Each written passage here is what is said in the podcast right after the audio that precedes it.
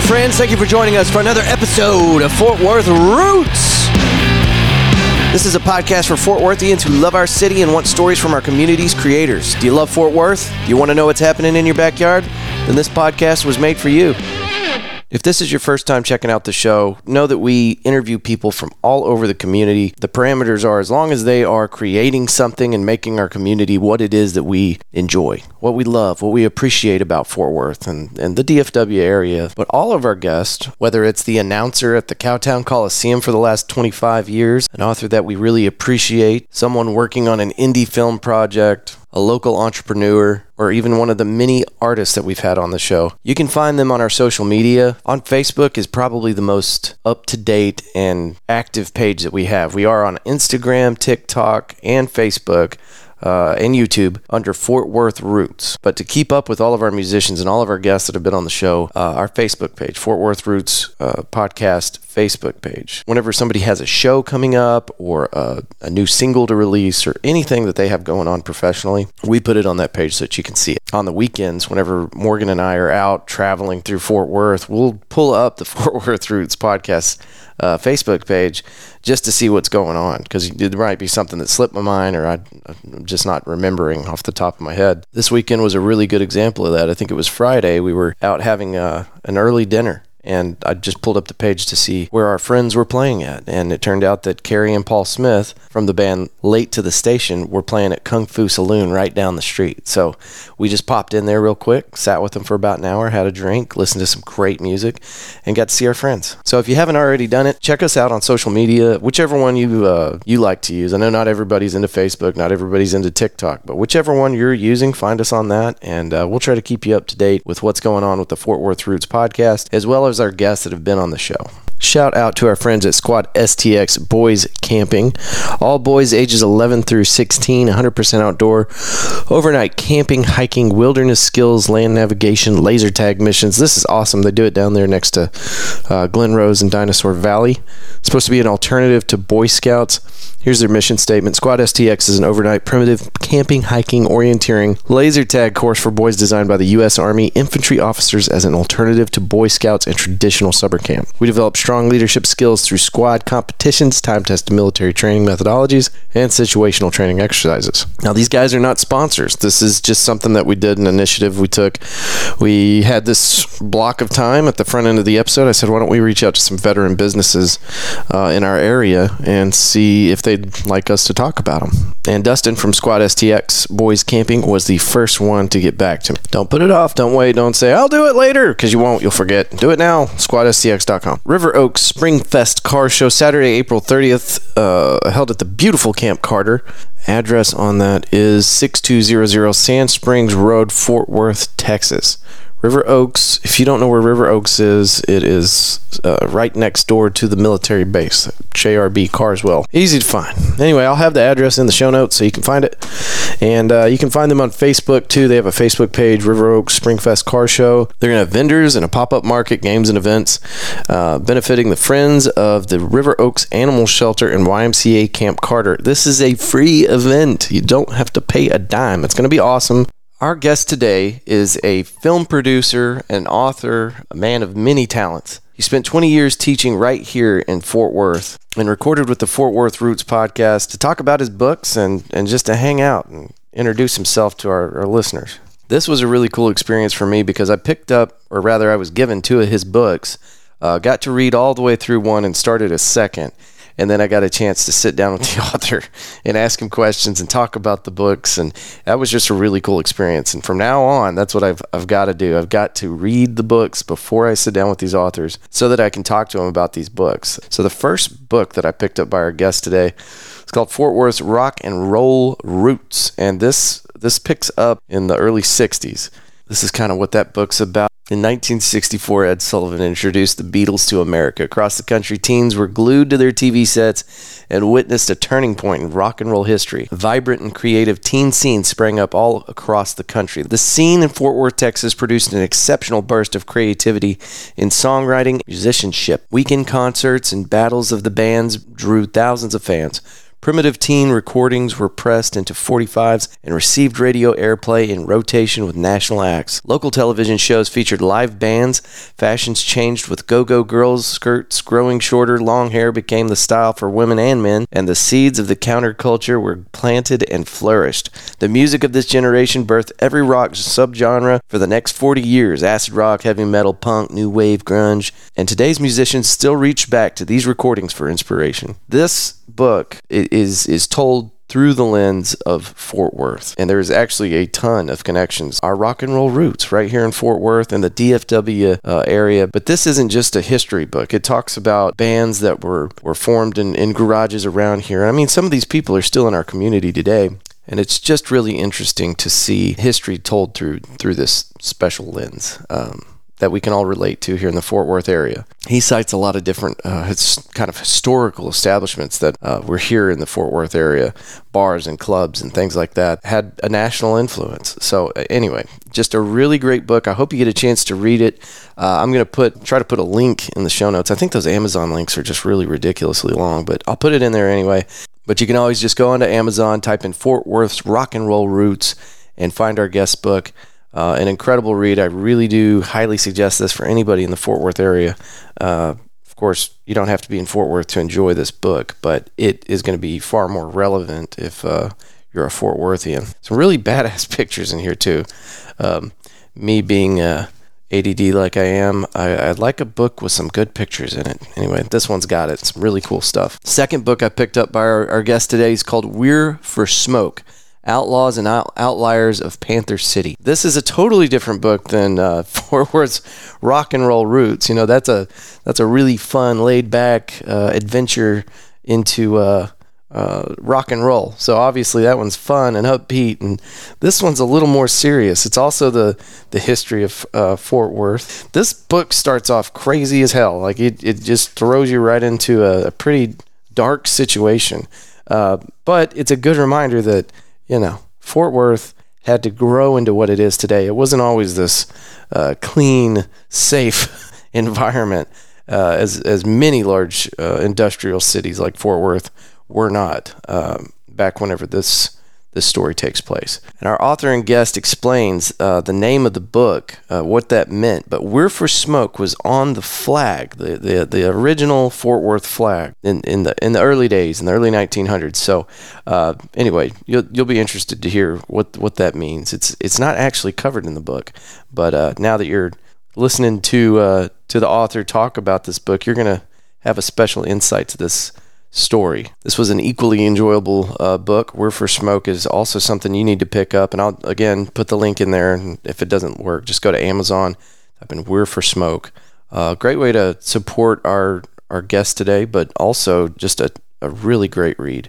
Uh, these are two books, Fort Worth Rock and Roll Roots and We're for Smoke, are definitely two books that you're going to want to add to your collection. And since I'm thinking about this, another shout out to our two patrons that are currently contributing to the show. Thank y'all so much for supporting Fort Worth Roots, Angela Walker and Justin Matenta. When we've got people that enjoy the show so much and uh, they, they believe in our mission at Fort Worth Roots to the point where they want to make a financial contribution, it is a it is the most sincere compliment. So thank you to our, our two patrons. And also a big thank you to you. Every single time you download even one of these episodes or stream it off your favorite podcast platform or listen to it on YouTube, you're making Fort Worth Roots uh, podcast stronger every time. So thank you for that. Uh, thank y'all for being here and streaming this episode. All right, that's enough out of me. Let's give it up for our guest today, a pillar of the Fort Worth community, incredible storyteller, Mark A. Nobles. Thank y'all for being here. Let's start the show.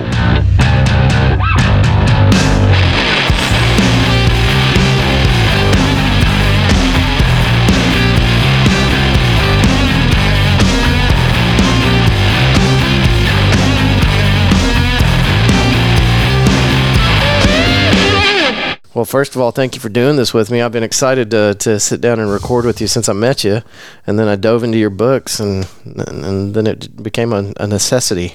Well, I, I, appreciate you having me. This is the first podcast I've ever done. Mm-hmm. Um, I'm an old guy, so this new technology, I'm always excited. It's like this is this is cool. Let's see what we're doing. We're at the uh, uh, Roofing Solutions by Darren Hoke. Uh, Hauk.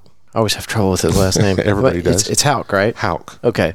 And uh, so this is my second time recording in here. Last time you were running out the door though. You had somewhere to be, so I was. I wasn't able to talk you into a recording that day. Nope. I think I was going uh, to Dallas. Oh, I was really? telling Okay, you before yeah. that, that my girlfriend's over there, and so I think I was heading out early that day. Yeah.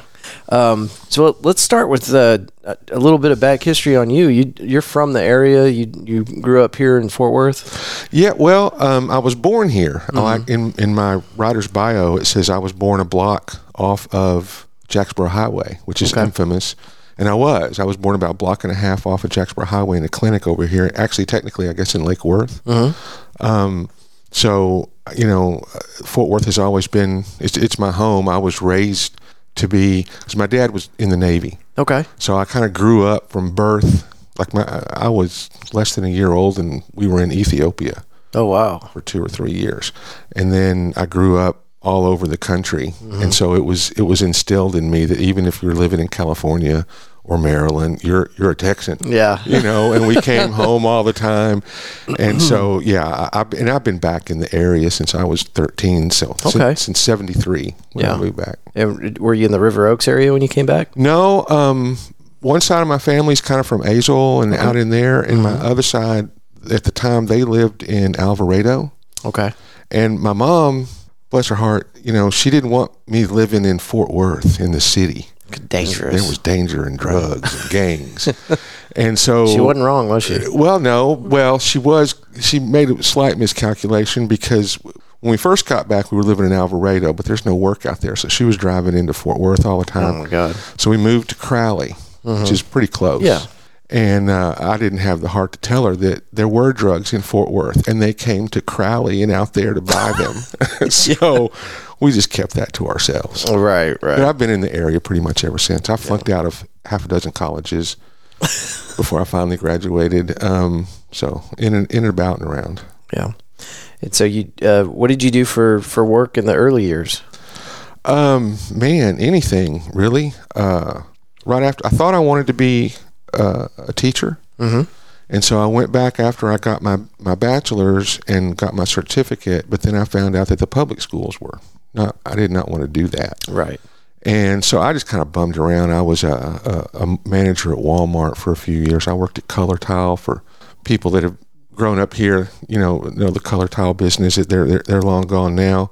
Um, but then I did actually go into teaching. I spent 20 years teaching at a small, real small private high school here in Fort Worth called West Academy, and those were some of the 20 of the best years of my life. I, I love those people. I love those kids.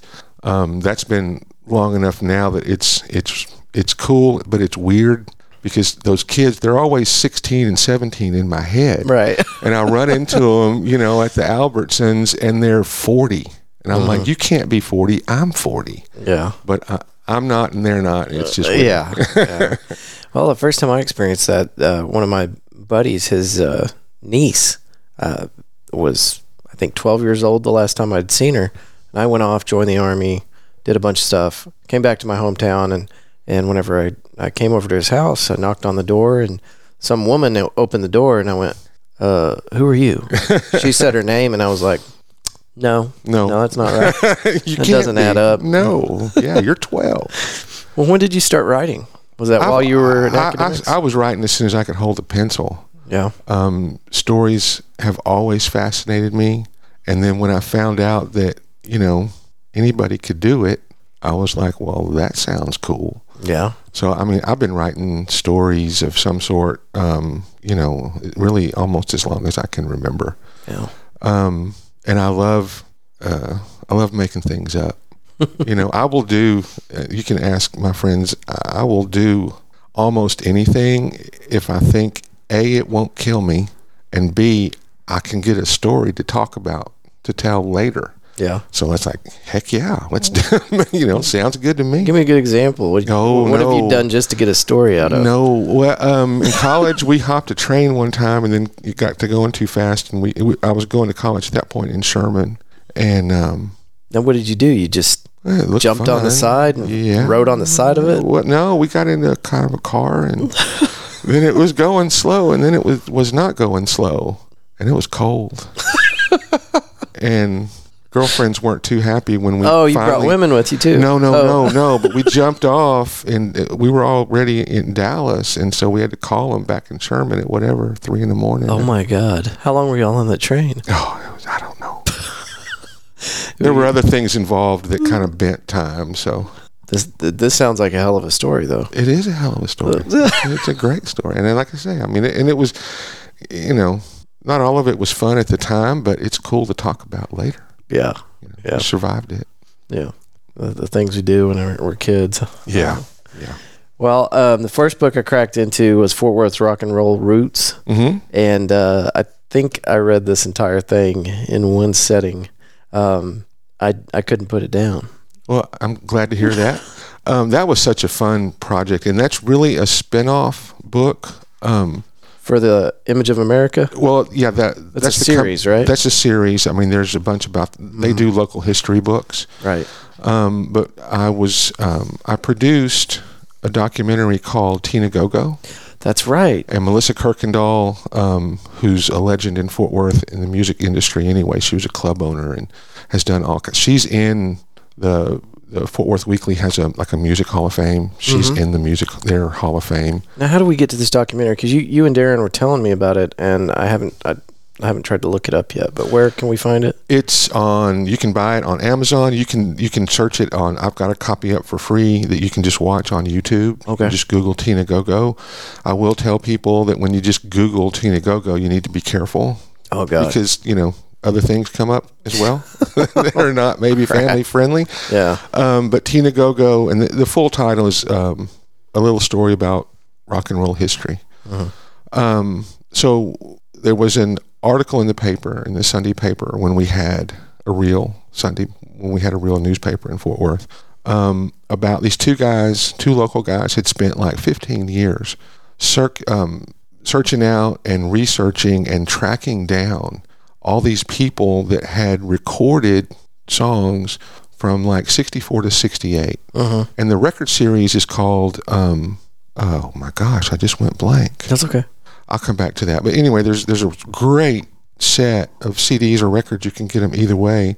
Um, and they had researched and and met a lot of these people, tracked them down. They had gathered photographs. They had found the old 45s.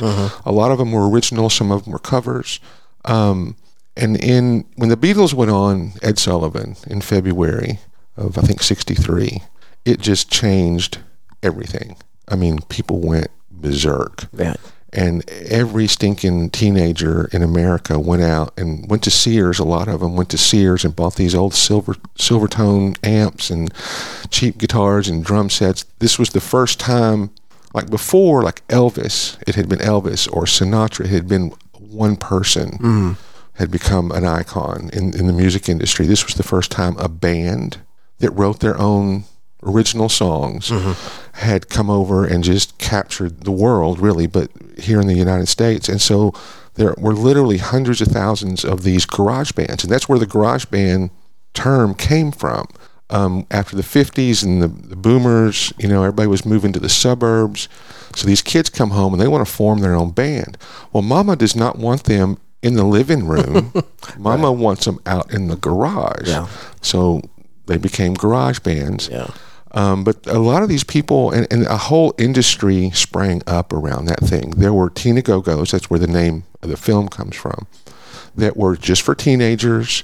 Um, and they, the biggest one in Fort Worth, they held over in the cattle barns, I think, over in, in at Will Rogers. And on Saturday nights, they were drawing like 1,500 to 2,000 teenagers to these Yeah. things. And they had Battle of the Bands.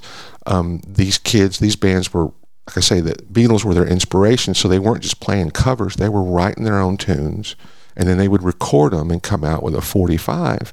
And I talked to these guys, and they said, you know, it was just crazy that, you know, Monday through Friday, they're a sophomore at, you know, Western Hills or Arlington Heights. They're just a little dweeb running around the school, nobody paying any attention to them. But on Friday and Saturday nights, they were playing these Tina Go-Go's, and it was just like the Beatles. There were girls screaming and throwing things at them, and you know there were hundreds, if not you know over a thousand people listening to them. And the radio industry was completely different back then. It, they weren't corporations. Right. So each radio station had their top 10. And it's just really funny. I mean, there's pictures in the book and, and in the film of, you know, KFJZ's top 10. And it'd be Beatles, Stones, and Larry and the Blue Notes, Yeah. who were five kids from, you know, Haltom or I can't remember where Larry, where they were from. But, you know, so they're on, you know, their their records being played on the air. Um, they're playing to packed houses all over the place. It was just an entire scene, and they had these two guys had gathered up over seventy recordings, and so I went. I read the article. I thought the whole thing was just fascinating. I had never heard of it before. Right. And they were doing a release party for the oh, it's the records are called Fort Worth Teen Scene. Yeah, I'm glad I remembered that. and you can find them everywhere. I highly encourage getting this three sets. There's like 73 or 74 songs, and they are all killer. I have been playing those CDs in my car, and one time a friend of mine who's a Kinks nut, we're riding around, and I'm playing. And it's a local, you know, it's a local band, and he's like, "I thought I'd heard every Kinks song that was ever released. What what is that?" I'm like, "That ain't the Kinks. You know, that's whatever. It's the Elite." You know, from Fort Worth in Yeah. 1966 or whatever Right. the music was just phenomenal. And when they released it, they had like 20 of these guys come to a record store here in Fort Worth. It's now gone. And, you know, they had a little release party for them. So I just went and sat there just to see them and see, meet these guys. Mm-hmm. And at first it was just a bunch of old guys and they were just kind of sitting there and yeah, it was fun and blah, blah, blah. And then there's a local guy named John Nitzinger. Look him up sometime. He, John Nitzinger. Johnny Nitzinger. Okay. hmm He um, he was he he went on. Most of these guys just played in high school, maybe in college, and then they went on to their lives. Right. But, but a lot of them went on and made entire careers and got big time. Johnny at one point had, you know, he had a record deal with Columbia or Capitol or somebody. I mean, he played. That that was his life. Um, he's phenomenal, and he's he's a character. I mean, he's what you think of when you think about rock and roll star, you know.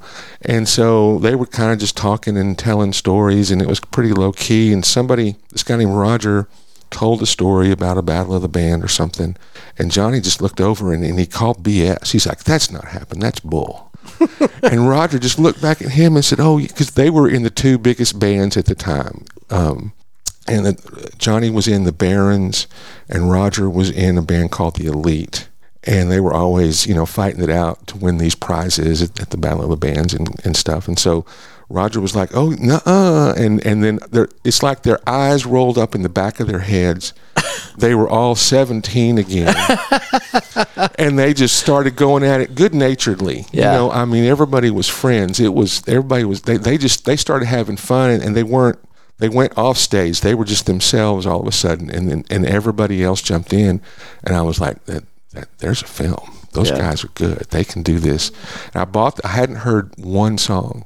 So I bought the CDs, eh, introduced myself to everybody, told them what I was trying to do to put together this film, and then I went out and got in my car, and I didn't. Ha- I got. I got. Uh, I didn't have a CD player in my car at that time, and I'm just driving home, going, "Please don't let this music suck. Please don't let this music suck." And I got home and I put them in, and what came out of the speakers, I was just like, I was dancing. I was like Tom Cruise, and you know, back in the, I was just dancing around the house, going, "I've, I've got a winner here." And so, I'm gonna have to look that up. yeah, Because as I was reading your, uh, Morgan walked into the house and I was sitting there with your book in my hand and I was playing music. And she goes, I don't know how the hell you can listen to music and read a book at the same time. I said, well, the music is kind of about the book. The book's kind of about the music. So Yeah. It, it ties in. Yeah. I, I was trying to set the scene for myself. so I said, Alexa, play music from the, you know, 1968. And she playing billboards from Mm-hmm. Yeah. 1968. and uh, so I, you know, I had the volume down low or whatever, but uh, thoroughly, thoroughly enjoyed this. I can't tell you how much. Um, one thing that I thought was fascinating, right from the word "go" at the beginning of the book, the uh, the history is contextual. Like it, it matters what's going on around you, and that's how you frame the beginning of this book. This is what was going on in the country, and this is kind of where everybody's headspace was at, and uh, that that contributed greatly to the the match that struck the kindling. hmm The situation was just right. People needed a relief from the looming uh, nuclear threat from Russia, which is funny that we're talking about that now. And yep, with yep. recent events, Yeah, it was, it- yeah. It, Kennedy had just been assassinated right down the street. hmm Um, there were there were several things going on that just kind of made it the, the the right time and the right place for the Beatles to show up and steal everybody's attention. Well, and and, and that is exactly correct, and and you can see that theme all throughout. I, I, just recently last year finished writing the script for a documentary that should be out this spring or summer called "The Birth and History of Western Swing," mm-hmm. and it was locally produced again, and um, it, it, it, turned out really really well. I've seen I've seen the cut so far, and um, I was asked. I was talking to the guy about writing the script for it, and I knew a little bit about Western Swing. It wasn't mm-hmm. you know completely in in my wheelhouse, but I'm a Fort Worth guy, so I know a little bit about all kinds of Fort Worth history. Right. And uh, Crystal Springs was just down the street here in River Oaks, and that's where the the the the, the Doughboys, the Texas Doughboys, got their start. Um, they were working for advertising for Burrus Mills. They were on had a local radio show on WBAP, and then they'd play these dances out here at Crystal Springs. And, and what was Crystal Springs?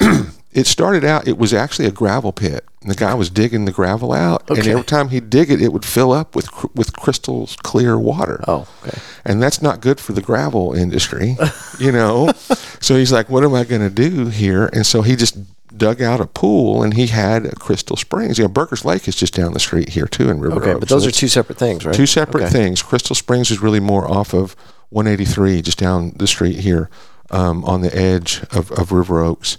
So he just dug it out and had the springs and would have people come out and they'd picnic and, and swim. And, and then he built a pavilion and a stage and started having bands out. And he brought in the Texas Doughboys and it just it just took off. And these guys talk about I mean the the main thing about Western swing is it is pure dance music. It's not you know, there's no politics, there's no protests. it's dance music. Yeah. And this is in the at the beginning of the depression and then going into World War II. And and a, a lot of these guys in their interviews would talk about it's like that's, you know, life was hard everybody's broke. Yeah. They're not sure how to feed themselves. And and then there's a crazy man in Europe and we you know, something's fixing to go down. And we just wanted to get up there and and take those cares away for two or three hours. And, you know, nobody clapped. Like it's weird these guys would talk about it would later on when they got big and they would play more like concert things, they weren't used to that. They didn't you know, you, why are you, why aren't y'all dancing? You know, yeah. um, so they, but that was all about getting people to dance and have fun. Um, they were having fun, and so I mean, you know, you're you're exactly right. A lot of the great things come out of you know weird or bad yeah. circumstances. But you had, I mean, anytime you look at history, and both of these books are all about history. Um, you're not getting the full story unless you take into account right. the, the context yeah what's, what's going on. that's definitely so i'm so know. glad that you started the book off that way. Yeah. So um, fort worth rock and roll roots and the documentary i'm going to try to look that up on youtube and include uh, a link in the show notes for this episode. Um, so going from that book yeah. Into we're for smoke yeah. um, it it was uh, like like hitting the gas you know? Yeah it's a, it, we, the, the, yeah, one of these things is not like the other. yeah. That is for sure. Yeah, and I at the the very beginning, the the company that you published through even had a, a little bit of a warning at the very front. Um, I, I, won't read it off, but there there is a warning in here from the publisher uh, at TCU. What is it? TCU, TCU Press. Right, and uh, they just wanted to make sure people knew that hey, there's some there's a little bit of language in here, but it matters. You know, it's it's part of the story. Right. It's part of our history. Right. And uh, I thought that was really important. That uh, you know, you you can't take away what happened by deleting history. You you can't just uh, whitewash everything. Mm-hmm. So. Um, and I, I was reading out loud so that Morgan could hear some of what was in your book, and she said some of those words are kind of hard uh, to pronounce. And I said, well, it's you know he's using slang from that time, and so they're they're foreign words to me, but that's that's why you hear me tripping up on it a little bit. Yeah, yeah. she wasn't making fun of my literacy. She, right. She yeah. was identifying that there were some words in there that she mm-hmm. didn't know, and uh, that's that enriches the entire story. Um, you're you're stepping back into a different time in in history. So one of the one of the most languages was different then. Language, and uh, again, I mean, uh, it's weird that you picked that up. Um, one of the most fun things about writing historical fiction is, I mean, I spend a lot of time. I mean, I've got all kinds of books at the house. I'm always looking for books. I'm on the internet looking for slang, and you know, and I need slang from you know 1909. Yeah, right. know? Very specific. Uh, yeah, and so, and again, you're you're putting thing. It it lends color to the book. Mm-hmm. It lends an authenticity to it. I think it makes it fun. You know, anytime you hear a new word, when I taught high school, you always get as a teacher, why do I have to learn this? This is not going to help me. And the way I would answer that for them is the more you know, the more knowledge and information you have, the richer your life is going to be. Right. And the example I give, and I think it's the perfect example, is you know, everybody's seen The Simpsons. Mr. Burns, the joke about Mr. Burns is he's old, you know, he's over 100 years old and he, he talks funny anyway and he uses a lot of these slang terms. But one of the funny things he does, if you know, is whenever he answers the phone, he says ahoy. He doesn't say hello. He says ahoy. Yeah. And so I went and looked that up because the people that write The Simpsons, yeah, The Simpsons is whatever and it's Cordy and Cowabunga Man, but those people aren't dumb. Right. You know, they're educated, they're smart, they got there because they know what they're doing. Right. And so I found out the word hello Mm-hmm. was actually invented for the phone. Really. So if you see somebody like I've heard that before. yeah, if you see in a movie from the Wild West or back and somebody says hello, that's that's that's incorrect. And there was a big, you know, just like we're going through on the internet now, nobody knows how to act on the internet. Right. And that's causing I'm not going to go there. Right. But anytime you have a new technology, a new communication technology, you have to invent an etiquette. And so the phone was brand new, and I don't know why. I mean, everybody apparently just said ahoy when they were talking to each other. I don't know why they needed a, something new, but there were two factions. And one faction had this newfangled word, sort of like our LOL or whatever, which I think, you know, in a hundred years, LOL is going to be a word. Yeah. I, I would bet my mortgage on it right now. Um, it will just be, be swallowed up by the language, and it it won't be letters anymore. It'll be a word. Yeah. Um, As common speak. yeah, yeah. And so some somebody I don't know how they came up with hello, and these other people were like, no, ahoy. And Alexander Graham Bell actually was a ahoy champion, but obviously we all know that ahoy lost Yeah. and it's hello. but so I would tell them. I would tell them, you know, when I watched The Simpsons and Mr. Burns picked up the phone and goes, ahoy, I know that's a joke. Yeah. And so I'm like, it's a weird joke. Yeah. And you're reaching, you know, you're writing a joke that maybe out of your audience, you know, 15 people out of millions are going to get, but it's a joke. And, And, and so, it's better for them Yeah. since they know it. and it's better for me. I got an extra laugh out of that episode. Yeah. So you That's know, awesome. Learn A very good example. Yeah, very solid you. example. Thank you. Uh, so I'm I'm at the part now. I, hopefully I didn't lose my bookmark. Let me find this guy's name. Tom Lee. Mm, I'm I'm in the middle of the the story in 1913, where a uh, African American uh, shoe polish. I got what's what's the term for yeah, that? I guess shoe shine. shoe shine. Yeah, uh, kind of lost his ass in a, a gambling spree one night and decided he was going to take charge of his life for the first time, and uh, went on a shooting spree here in Fort Worth. And um, it's, it's something I had to pat you on the back about. It, I I've never read a book that was put together like this, where you tell the story and then you show the examples. And before Tom Lee, uh, the sheriff, uh, uh, first name's Kid. I can't remember his last Kid name. Yates. Kid Yates. The way you told that part of the story. Um, so Kid Yates, you you first you give your your version of the story or how you told the story, and then you have the version of what Kid Yates told uh, the jurors was his story, and then you told the story how it was in the newspaper, and uh, so you get three versions of the same story, and I I don't know. That was incredible because that really is what happens uh, in the media or in life. The there there's more than one story whenever things start to develop or whatever. So um, that was incredible. I would I'd really appreciated that. Thanks. So, Thanks. um, but yeah, our, our our boy here that goes on the shooting spree, and uh, that that was what I appreciate about these stories is that they happened here in our backyard, and it highlights what what this place was like in the you know early 1900s, and uh, where where we are today, and how much better it's gotten. So yeah, well, and, and but how how no matter how much things change, they all stay the same. Uh, Right. One of the things that that I picked for this, well, the reason I wrote the book was I started out to write a book about Bessie Williams. okay, now was is, okay Bessie Williams, and then there's a Bessie Yates. Yes. Okay, To, yeah. Bessie Williams is the girl the- earlier in the book. Yes, Yeah. yes. And I just couldn't pull it off. And so um, I had from other research, I had all these other stories and things around. So I'm like, how can I, you know, pull this off and make it something something different? And I was I, was talking to um, some archivists and historians and stuff and, and, and different people. And this time period, everything in the book, well, 95% of the things in the book take place between 1910 and 1919. And that was the second, we were in the middle of the second industrial revolution. Okay. And so the whole country, that was the beginning of us as a country moving from an urban society, I mean, from a rural society to an urban society. People were moving to the city to get these jobs in these factories. Right.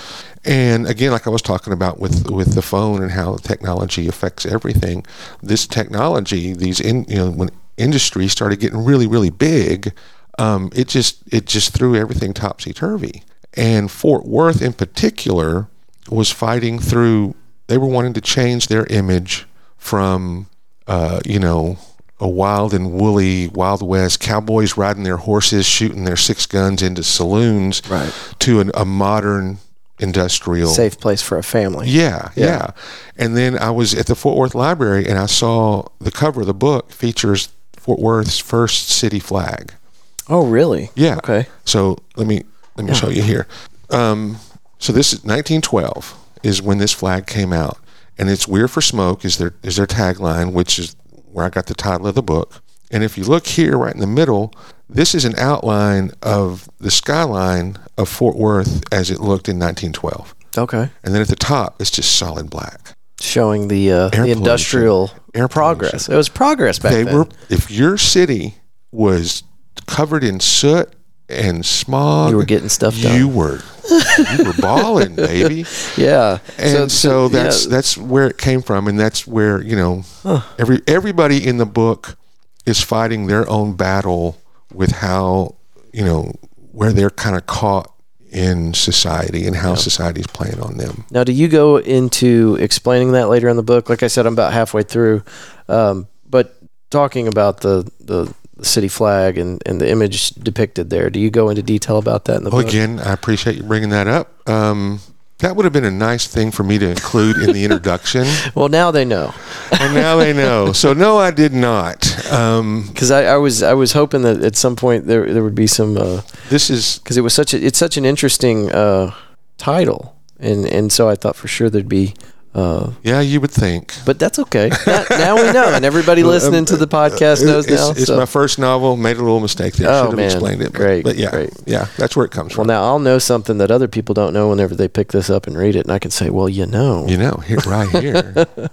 that that's wildly interesting too." Because I mean, changing of the times, you know, if uh, a city was to, you know, uh, take a picture and and try to uh, play up their pollution, it would not be a positive at all. It'd Would be not go- harsh negative. and but we're we're still doing the same thing with you know oh we're trying to have these factories but burn cleaner. Now we're advertising.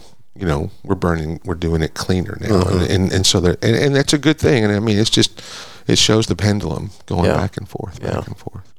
So we've got a third book on the table today, Yeah, and this, one, has your name on it too. Yep, yep, yep. This is called Metaphor in a Hat. It's a collection of short stories.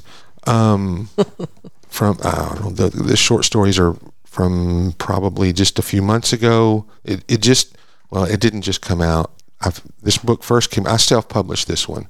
Um, it's available on Amazon. Okay, there'll, there'll be links in the show notes. Yeah, and um, it's just short story. And these are my more regular kind of literary short stories. Uh-huh. Um, I write a lot of horror. I've got some horror a horror collection hopefully coming out um, this summer or this fall Okay. So these are the most of these. Some of them are a little weird and have a little magic in them and, and some horror. So, but your your book here, Metaphor in a Hat, this is your most recent contribution. Yes. Yeah. Well, like I say, it came out a couple of years ago, but it was about half the size. Oh, okay. So I just threw in all the newer stuff and redid it, and so Okay. it came out. So yeah, it's and So- this this one's done. This it's finally big enough. Next one will be something different. So for for people looking this up, there's two versions of this book. the The old version is gone. Okay. It should not be because, like I say, I self published this. So if you buy it off of uh, Amazon or in any of the other places where you can can get books, they'll they'll print you out this one. Yeah. Now with these short stories here, is this just a collaboration of stories you've you've written over the years? Yeah, a, a lot of them are um, sort of autobiographical, um, family stuff. Um, you know, I mean, you pull from wherever you can pull, right? Because you need Yeah. you need stories. Uh, there's a story in here called Mare Island, which is when I got my first kiss Okay. in the fourth grade in in Vallejo, California, and then. Um, I don't know if I should say this on the on the air. A couple of these. There's a story in here called Caddy Corner House. Okay. I love Tom Waits. Tom Waits is, is one of my guys. Okay. And so I like to take some of his stories, some of his songs, and then I just make up a story That's awesome. using not really the story he's telling, but using some of the same verbiage. Caddy Corner, uh, Caddy Corner House is one of those. Um, sort of my homage to to Tom Tom Waits. A Night in Robert Lee. When I was a teenager, um, I was driving around out in West Texas. We were just getting out of Fort Worth, and I was wearing uh, an Eric Clapton T-shirt. I had just seen him at Tarrant County Convention Center maybe a few months before. okay. So I'm wearing this brand new Eric Clapton concert T-shirt, and I go in to buy a six pack of beer and pay for the gas, when he couldn't pay at the pump. You know, he Right. had to go inside and pay. And this, oh, there was just an adorable, adorable young woman out in Muleshoe, or no, out in Robert Lee. Uh, it was a tiny little, just a grease spot out in West Texas, and she looked at me and looked at my T-shirt, and she's like, "Do you, do you work with Eric Clapton?" Of course you do. Of course I do. she asked if I was in the band, and I wasn't that brave. But I told her I was a roadie, and they had just done it. We'd just done a show in Fort Worth, and we were heading out west, and blah blah blah blah.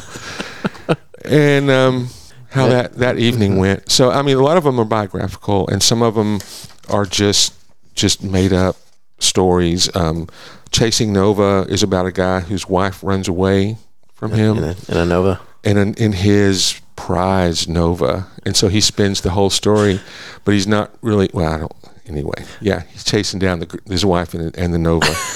um, so it's just different things, but they're they're mainly, like I say, they're not. You know, uh, Abdullah the Butcher in Gotham. Some of these have been published in other places. Some of them are brand new and only available here. Um, I, I, there was a magazine that I really, really wanted to get into. And I had sent them a couple of things, and they had turned me down and turned me down. And they wanted they, they had a call out for for wrestling stories. They wanted wrestling stories, and I don't know anything about wrestling. Right. I did. I, my grandfather was kind of into it. and I watched a little bit of it, but I never, you know, bit that hook. Yeah. Um, but I wanted in this magazine, so I made up a story about a bunch of kids um, in the '60s because it, it was it was me still basically uh, living out in Alvarado, and me and my mom we were kind of we stuck out like sore thumbs out in Alvarado in well, that would have been '71, I guess, '72, because my mom was divorced, and so you know that you didn't do that stuff Right, in yeah. the '60s and '70s, and so we were kind of set apart from everybody else, and there's a bunch of kids getting together, and they're all going to play superheroes, and they're all fighting over who's going to be Superman and Batman and Aquaman and all this stuff. And this one kid wants to be Abdullah the Butcher, who was a big rest, mean. He was a villain wrestler at that time. Okay. And they're like, he's not a superhero, and he's like, oh yeah, well watch this, and this kid just knows some wrestling moves and just kind of beats the crap out of some of the other kids with the wrestling moves. And you're like, who's the superhero now? So you, took the story, submitted it to the magazine, and, got they, a spot. They got it. They took it. yes, they did. Yes, they did. So I got, you know, there's there's more than one way to skin a cat. yeah, that's awesome. well, I'm looking forward to, to diving into that one too. But I, uh, We're for Smoke um, with with the amount of history and the obvious research that you you put into this, it's just it's a work of art. I, I always want to say that that I did do a lot of research on this, but um, I'm a I'm a writer. I'm not a historian. Um, and but luckily, I, I have made friends with a lot of historians, and I Yeah. know a lot of the archivists in all the libraries around here. And um, so when you hang out in those places, like I told you, you know, Bessie was the inspiration, was the first character I fell in love with in this book. I was at the downtown library years ago researching something else, and this woman, a librarian, came up to me with a little manila folder and said, Mark, I found this stuff. I've been working on it. I thought you would like it. And she gave it to me, and she collected all the newspaper stories about Bessie that are in the book. Uh-huh. And I just started reading about this woman, and I was like, holy moly, this woman is is amazing. Yeah.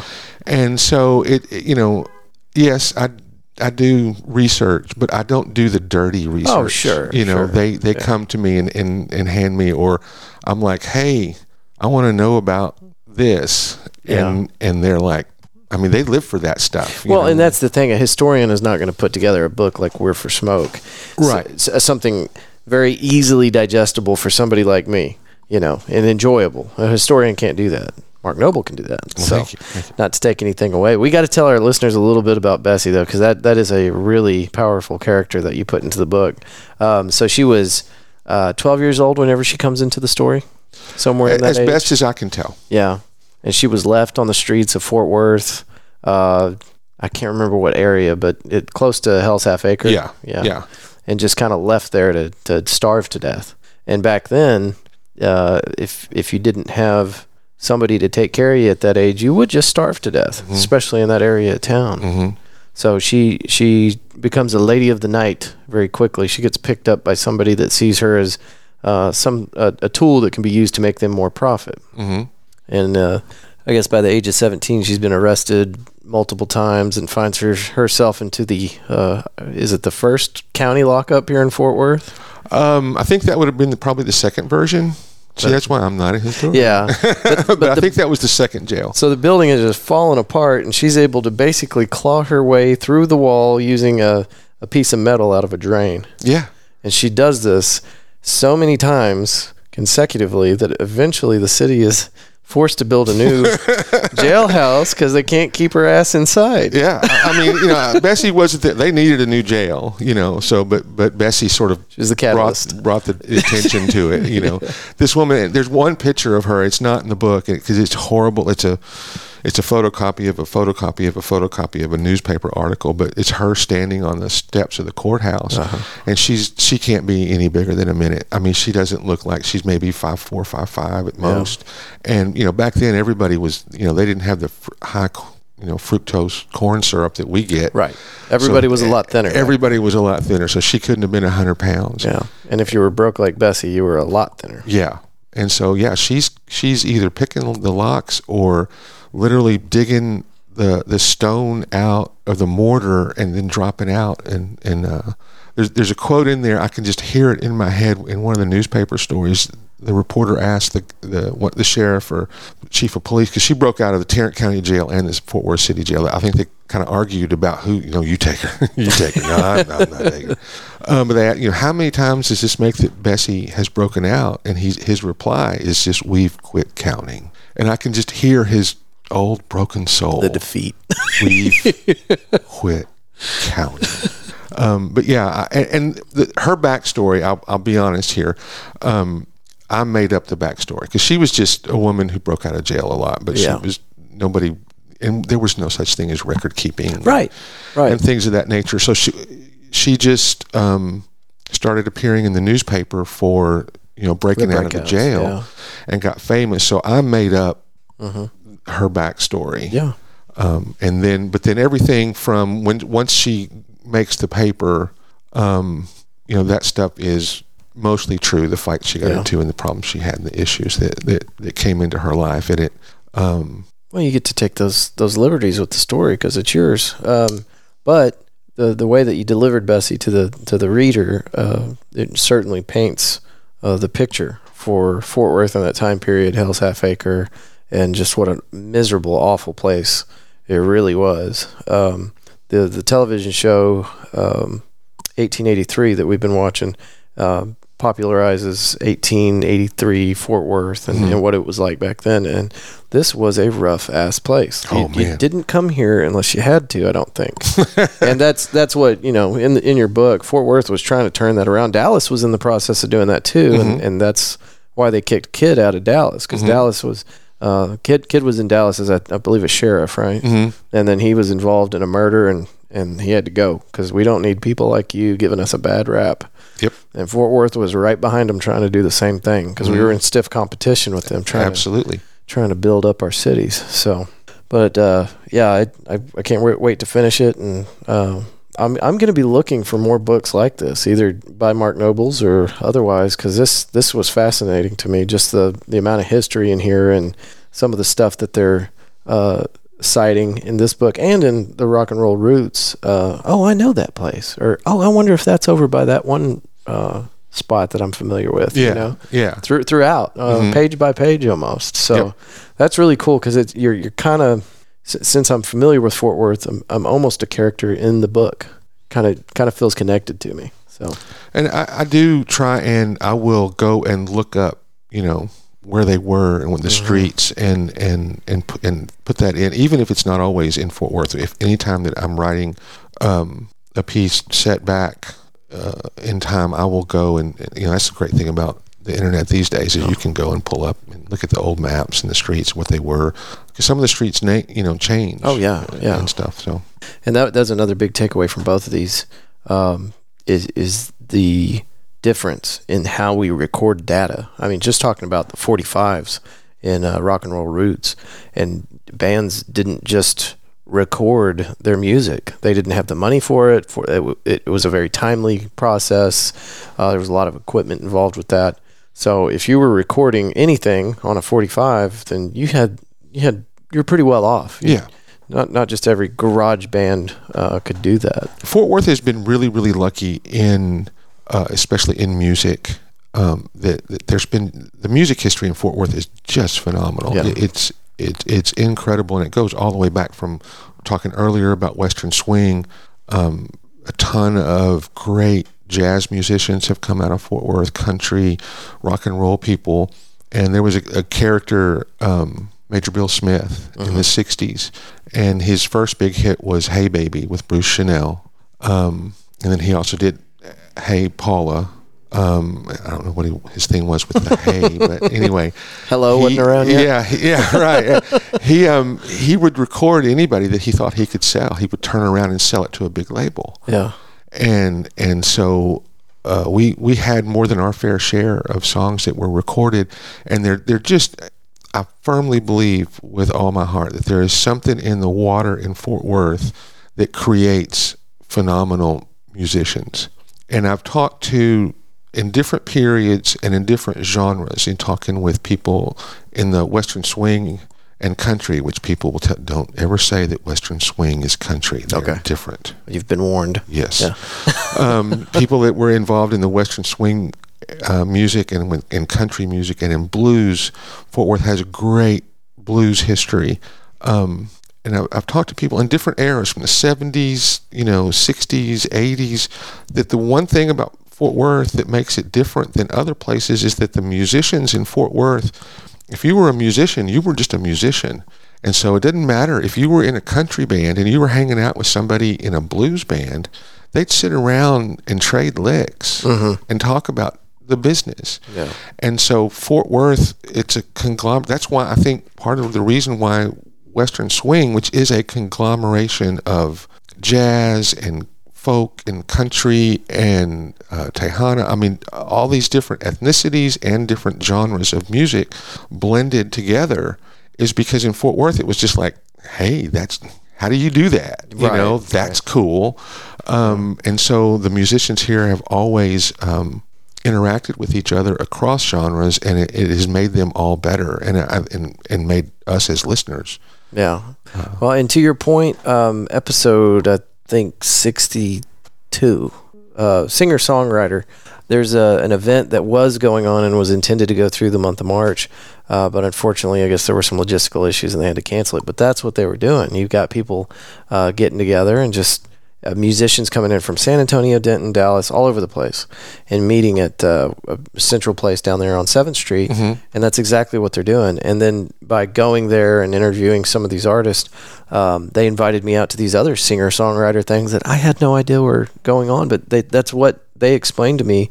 Uh, that's what they're doing. They're sitting around uh, a campfire uh, at one of these bars and just picking away and Yep. trying different stuff, Different stuff, and, and yeah. trading ideas, and so that's just fascinating to me. And I, uh, I Fort Worth Roots was never supposed to be a, a music podcast, but I, I've found uh, kind of a cool group of, of people that are uh, more than happy to get on the mic and talk about their music Yeah. and, and where they came from and all that. And I'm happy to have them on. So, uh, but yeah, there is definitely that. That's been kind of a central theme for you know the last 30 episodes that we've done on Fort Worth Roots is is the uh, powerful.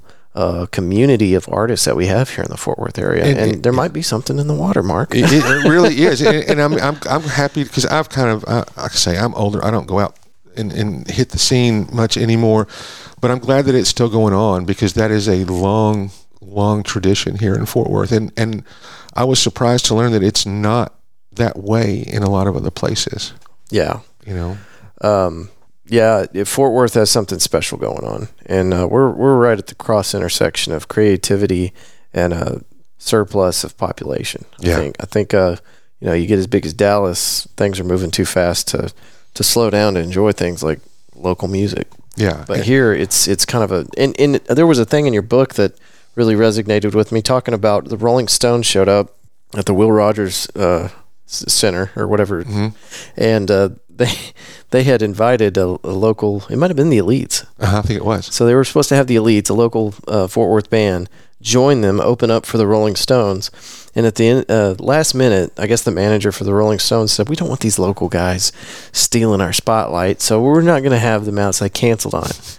Well, that night in uh, Fort Worth's Rock and Roll Roots, uh, they uh, so they the rock and uh, the Rolling Stones they go ahead, they move forward with it. Well, I guess everybody decided to go to a Teen-A-Go-Go or something else that night because the Rolling Stones sold 200 tickets, and uh, you know right down the street at another Teen-A-Go-Go there were 500 to 1,000 people at a skating rink Yeah. watching the elites. So Well, I mean, you know, you have to understand that the we rock, like our local bands. We did well, and that's just there was no such thing really as a rock and roll as a as an industry at that point. Everybody was making it up, Right. And it wasn't uncommon for you know touring acts to have a local band band open to get a crowd to get their following in there.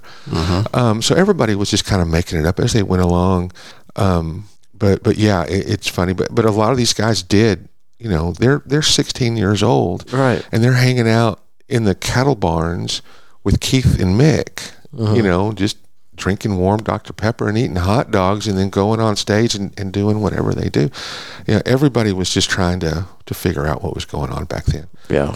And it, it's it's weird. Um, yeah, those stories are, and and and just you should watch the documentary. I'm, I'm gonna have to. Yeah.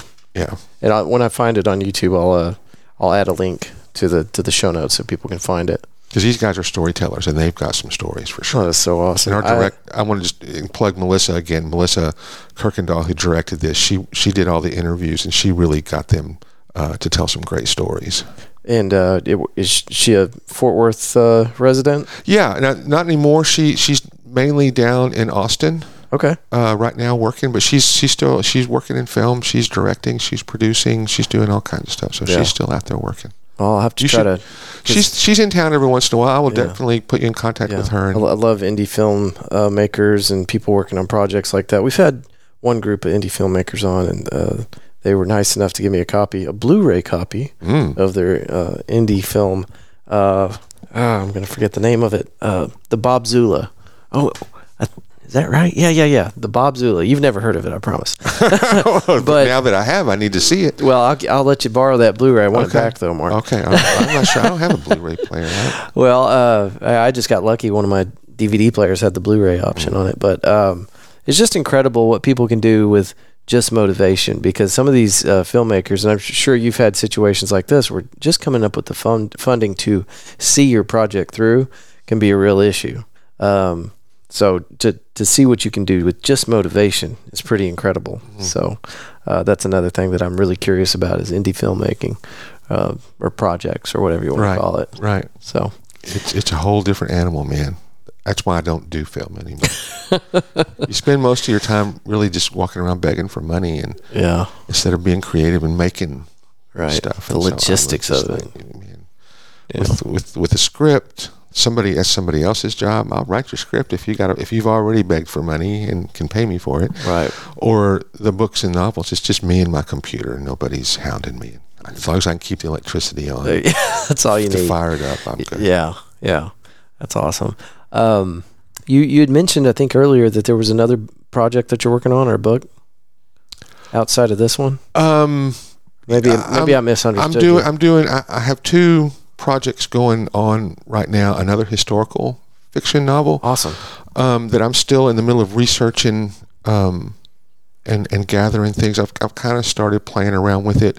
I'm really really excited about the direction it's going, but I want to kind of kind of I'm kind of keeping that close to the vest right now. Yeah, oh, yeah. Okay. But it's historical fiction. Um, it'll be set. In a, it's a little bit wider scope. It'll be set throughout Texas. Okay. Um, and then I'm I'm ghosting a book for a musician, uh, one of these guys from the, the 60s, 50s, 60s, and 70s, really mainly 60s and 70s. Um, he's living down in Llano now. And this guy is a natural born storyteller. I, I was going to mention him to you. His name is Burl Wilkerson. Burl? Burl. Okay. And he's, oh my gosh. He talk about, I'll do that just because I might get a story. Burl doesn't even, he just does things, or he did, you know, and, and he's got a million stories. And uh, so I'm working with him, putting together his his biography. Um, Burl will just tell you straight up that, you know, most of it happened this way, you know, um, makes a good story. I mean, he's a he's a singer songwriter. You know, Yeah. he takes real things and real emotions and, and then makes something more beautiful out of it. And uh, I've had such a great time getting to know him and meet him, and we're we're plugging along on that book. I'm hoping to have it finished um, maybe by the summer. Okay. Uh, well, let we'll- me we'll know. I'd be- it. very honored to have you back on the show and talk about the the, the new work and Absolutely, I appreciate it. so. Um, so I'm I'm going to put show links in there for the Amazon links. Do you have a website or anything you want people to kind of you know, connect with you On? I don't. I don't have it. I'm, I mean, I'm on Facebook. It's just the you know, I think it's uh, Mark Nobles uh, film and book page. I, I'm Okay. a horrible marketer. Well, it's okay. Look at look Well, me up on Facebook. It, will and- be in the show notes. thing. It will Yeah. definitely be in the show notes. And and thank you for these. Um, these these were fascinating, and I'm I'm looking forward to that that next uh, fictional historical book you're making. It's going to be a doozy. It's going to be great. yeah. Morgan's going to take our picture. You got to come over here and, and take our picture. Okay. And I gotta- I gotta- It'd be good from this angle 'cause I can see both of you. Awesome. Yeah. Mark, you want to? I don't. You want to kind of hold that up? Yeah. Count. One, two. That's it. You did it. Okay. Thank That- you. Well, my uh, my camera crapped out on me, so Well, when That's- I was that's standing gonna there, I was be- just thinking, I was like, oh, I think I'm in front of it. I don't see no, no, yeah, I, I screwed that up. It's okay. So that picture will be on the video. Mark, thank you again. Thank you. And uh, anytime you want to be on Fort Worth Roots or uh, you want to get together and just have a beer, let me know. Terrific. I will take you up on it. Fort Worth Roots, thank y'all for listening, and we will see you next week.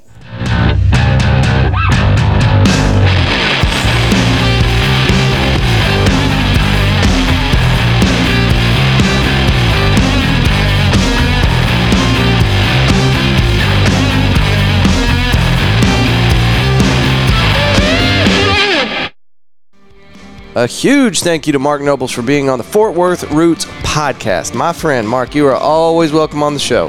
This was a sincere treat getting to uh, read these books and then sit down with the author and just kind of talk shop. That was so much fun. Uh, looking forward to do it again. I have another book that he gave me while we were hanging out Metaphor in a Hat, Volume 1. Have not cracked into this, uh, but the first two books were just so incredible, and the, the history that was in them uh, made it so much fun. I don't know if this one's going to have much Fort Worth stuff in it. Doesn't look like it, uh, but man, it's it's thick. This is going to be good. Uh, Squad STX. Don't forget squadstx.com. Take your boys outside. Uh, it's going to be a memory they'll never forget. My uh, brightest memories as a kid are hanging out with the folks, you know, state parks or camping trips. It's money well spent. Check it out. SquadSTX.com. River Oaks Springfest Car Show, April 30th. If you have not written this down on your calendar yet, you got to do it. Last episode, uh, I talked a little bit about, you know, there were some other details that were coming down the pipe uh, that I couldn't talk about yet, but I, I was aware of some stuff. Well, anyway, the uh, Oscar Mayer Wiener Mobile is going to be at the show. And, uh, you know, if you have no other reason uh, to, to come to this thing, you know, show up just to see a giant hot dog on wheels, right? I don't. anyway, that's going to be cool. So, uh, yeah, come check that out. Mm, what else? That's it. Those are the notes, right? Okay. Check us out. Hey, if you haven't found us on social media yet, go check us out. Uh, I'm most active on uh, Facebook, and what we do on that uh, Fort Worth Roots Facebook page is we share all the upcoming events and information for guests that have been on the show in the past, and uh, just try to keep you up to date with with what they're doing, the ins and outs of uh, all the activities in Fort Worth. Um, this weekend, uh, Friday, actually, me and Morgan, we were out getting dinner, uh, early dinner, and uh, we were over there off of Seventh Street. I said, you know what? Let me let me check out the Fort Worth Roots uh, Facebook page and see what I'm forgetting. Who's down here? And right down the street, there's Carrie and Paul uh, from the band Late to the Station. They were playing at Kung Fu Saloon, which is a pretty cool little place. If y'all ever go there, uh, get the hamburger egg rolls. I know that sounds weird, but they're delicious. Uh, anyway, uh, just all that to tell you, just if you go on the Fort Worth Roots Facebook page, uh, it is a great uh, resource to just on on the fly uh, quickly figure out what's going on in the area. You know, if you find yourself needing something to do or wanting to go support local musicians or whatever, if it's happening and I'm aware of it, I'm going to share it on the Fort Worth Roots Facebook page. So we're also on TikTok and Instagram and all that, and uh, it it seems like it's the easiest uh, on Facebook to share people's information. So that's where you can get that Another shout out to our Patreons, Patreon Patreons, Angela Walker and Justin Matenta. Thank y'all for supporting the show uh, on Patreon. Uh, very, very appreciative of that. It, it's the most sincere way for people to say uh, we support your show and we appreciate what you're doing. So, uh, gives me the warm fuzzies when people do that. Thank you so much. Um, that's it. That's it. What do we got next? Uh, next Monday is going to be with uh, uh, Tanya Hauk, and uh, we're going to get into some good conversations about what she's doing uh, professionally, taking care of kiddos, uh, getting them placed in foster homes and through an adoption agency. And I do not have all those notes in front of me, so. Um, make sure you check that out next Monday. That is a really good conversation. Morgan joins us and uses her uh, academic prowess to ask the right questions and but uh, uh, eh, let's see excuse me tanya's uh, organization is going to be at the uh, river oaks springfest car show and they're going to be talking about what they do there too so anyway just a good conversation and there's also a lot of history involved with what uh, tanya does with with Fort Worth, and I need to dig into that, and I need to sit down with Tanya and really get into the history side of it because we didn't touch a lot on that, but there's a ton of history there. So, all right, I'm babbling again. Uh, I did actually have somebody tell me um, couple weeks ago that they enjoy the babbles, which is, you know, not, that's positive reinforcement to a negative activity. I think so I didn't need that, but. Uh, yeah, so we'll just keep with the babbles.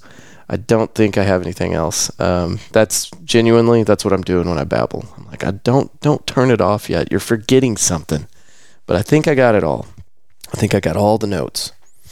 Go check out Mark A. Nobles. Go get these books. They belong on your bookshelf. These these are two that you need to have. They don't they don't take up a ton of room either. I mean they're they're thin. Uh, We're for smoke. Let's see how many pages this got in it. I, yeah, I keep them here in the studio. A hundred and nope, 200 and 201 pages. It's a thin book, uh, easy read.